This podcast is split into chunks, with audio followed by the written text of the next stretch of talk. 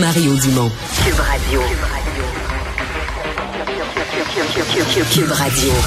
En direct à LCN.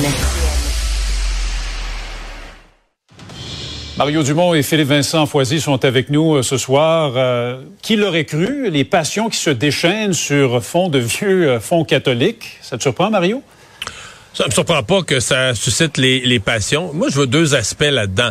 Euh, Jean-François Legault fait ça, qu'on le veuille ou non, il y a une, frustration au Québec, une impression des Québécois, que c'est comme si tout le passé du Québec, euh, on voulait l'effacer. Les gens se sentent comme ça, à tort ou à raison, mais on a l'impression que c'est comme si le passé du Québec, c'était une honte. Alors, tout ce qui François Legault dit, qui vient à l'encontre de ça en disant, non, mais il y a eu, il y a eu des choses qui sont arrivées euh, terribles euh, dans l'Église catholique. il y a certains aspects qui ont été négatifs, mais c'est pas juste du négatif. Ça beaucoup de gens qui ont aimé ça. Faut pas se le cacher, beaucoup de gens ont aimé ça. Moi, personnellement, je pense que, tu sais, quand tu avais quelques jours avant une discussion sur la prière à l'école, puis que tu marches sur un fil de fer sur les questions de laïcité et autres, euh, c'était peut-être pas l'intervention euh, du siècle, d'autant plus que il faut se méfier de Twitter. Tu sais, un premier ministre parle d'un sujet hyper délicat.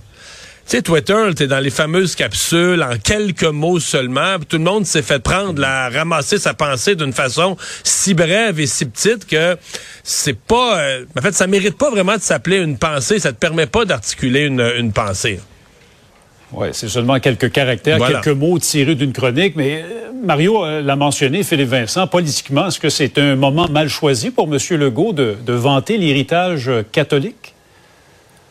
Bien, en, fait, c'est que ça a permis aux oppositions et à ceux qui apprécient François Legault d'y lire un peu ce qu'ils veulent là-dedans. Donc oui, ils vantent un peu le passé euh, catholique du Québec. C'est l'association qu'il fait avec notre culture. Est-ce que c'est vraiment la bonne? Est-ce que on peut vraiment associer tout le catholicisme à notre société de partage et notre social-démocratie? Et ça, c'est quand même un débat universitaire. Là. Ça mm-hmm. ne se réglera pas sur Twitter.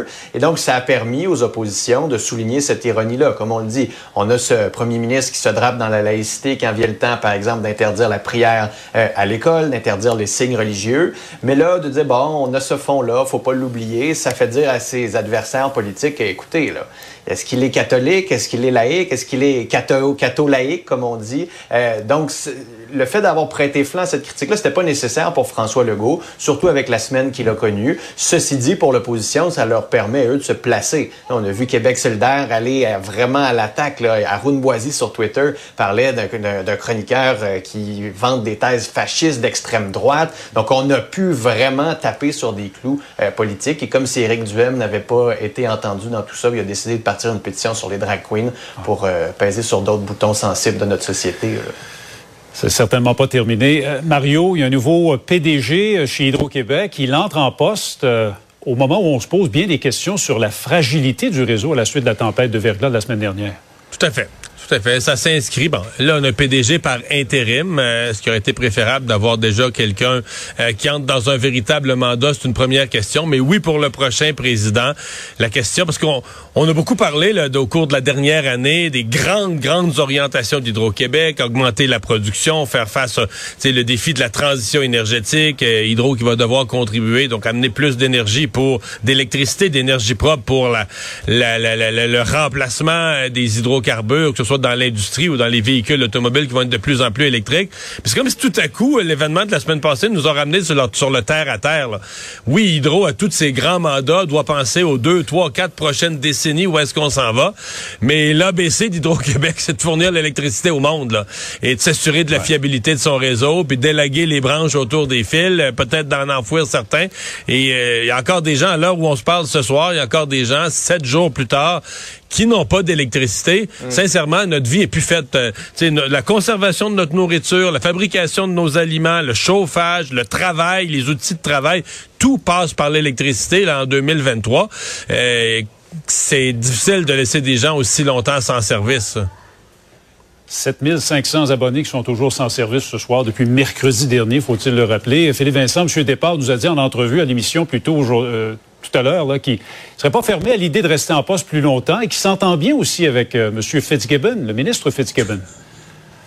Ben, ce sera, ce sera intéressant parce que M. Départ s'occupait quand même de tout ce qui était stratégie et développement chez Hydro-Québec. Donc, est-ce qu'on va utiliser ou mettre en place celui qui a développé le réseau aux États-Unis avec les ententes, qui vise ce développement-là, ou on va vouloir mettre quelqu'un qui est plus dans les opérations? Ça va quand même envoyer un message clair sur où s'en va Hydro-Québec. Oui, M. Départ a travaillé sur le plan stratégique. Donc, par intérim, euh, ça, ça permet en ce moment au moins d'avoir quelqu'un qui connaît la machine, qui connaît l'intérieur de la machine et qui est capable pendant les prochains mois de s'assurer que tout fonctionne bien. Mais ça va être super intéressant de savoir est-ce qu'on prend un quelqu'un de l'intérieur? Et si oui, il vient d'où?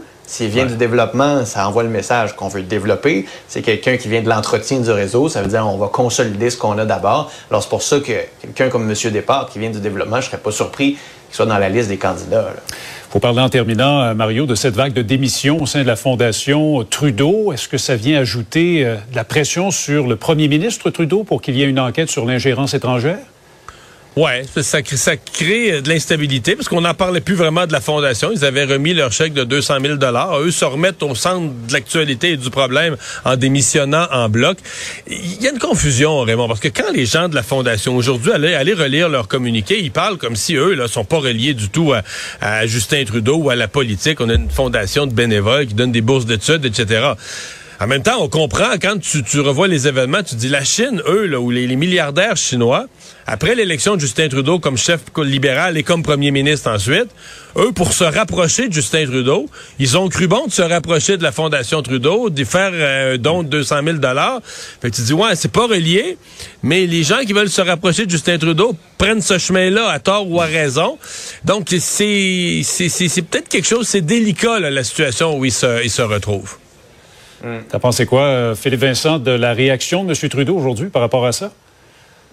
Oh, encore une fois, M. Trudeau, au lieu d'expliquer les choses, préfère euh, passer à l'attaque et c'est dommage. Ça avait été le cas avec We Charity, euh, par exemple, aussi. Ce qui est dommage aussi, c'est qu'il explique pas qu'il y avait des membres de sa famille qui participaient et qui œuvraient à l'intérieur de la Fondation Trudeau. Ce qui explique peut-être cette proximité-là aussi. Et à un moment donné, si le premier ministre voit pas de problème éthique à voyager sur des îles de milliardaires, pense pas qu'il envoyait dans ce dossier-là non plus. Et c'est peut-être là un problème plus profond chez Justin Trudeau. Mario Dumont, Philippe Vincent, Foisy, merci beaucoup. Au revoir. Bonne soirée à vous. Soirée. Alors, c'est ce qui vient compléter notre émission du jour. Euh, merci d'avoir été euh, des nôtres. On se donne rendez-vous pour une autre émission euh, demain, 15h30. Profitez du beau temps.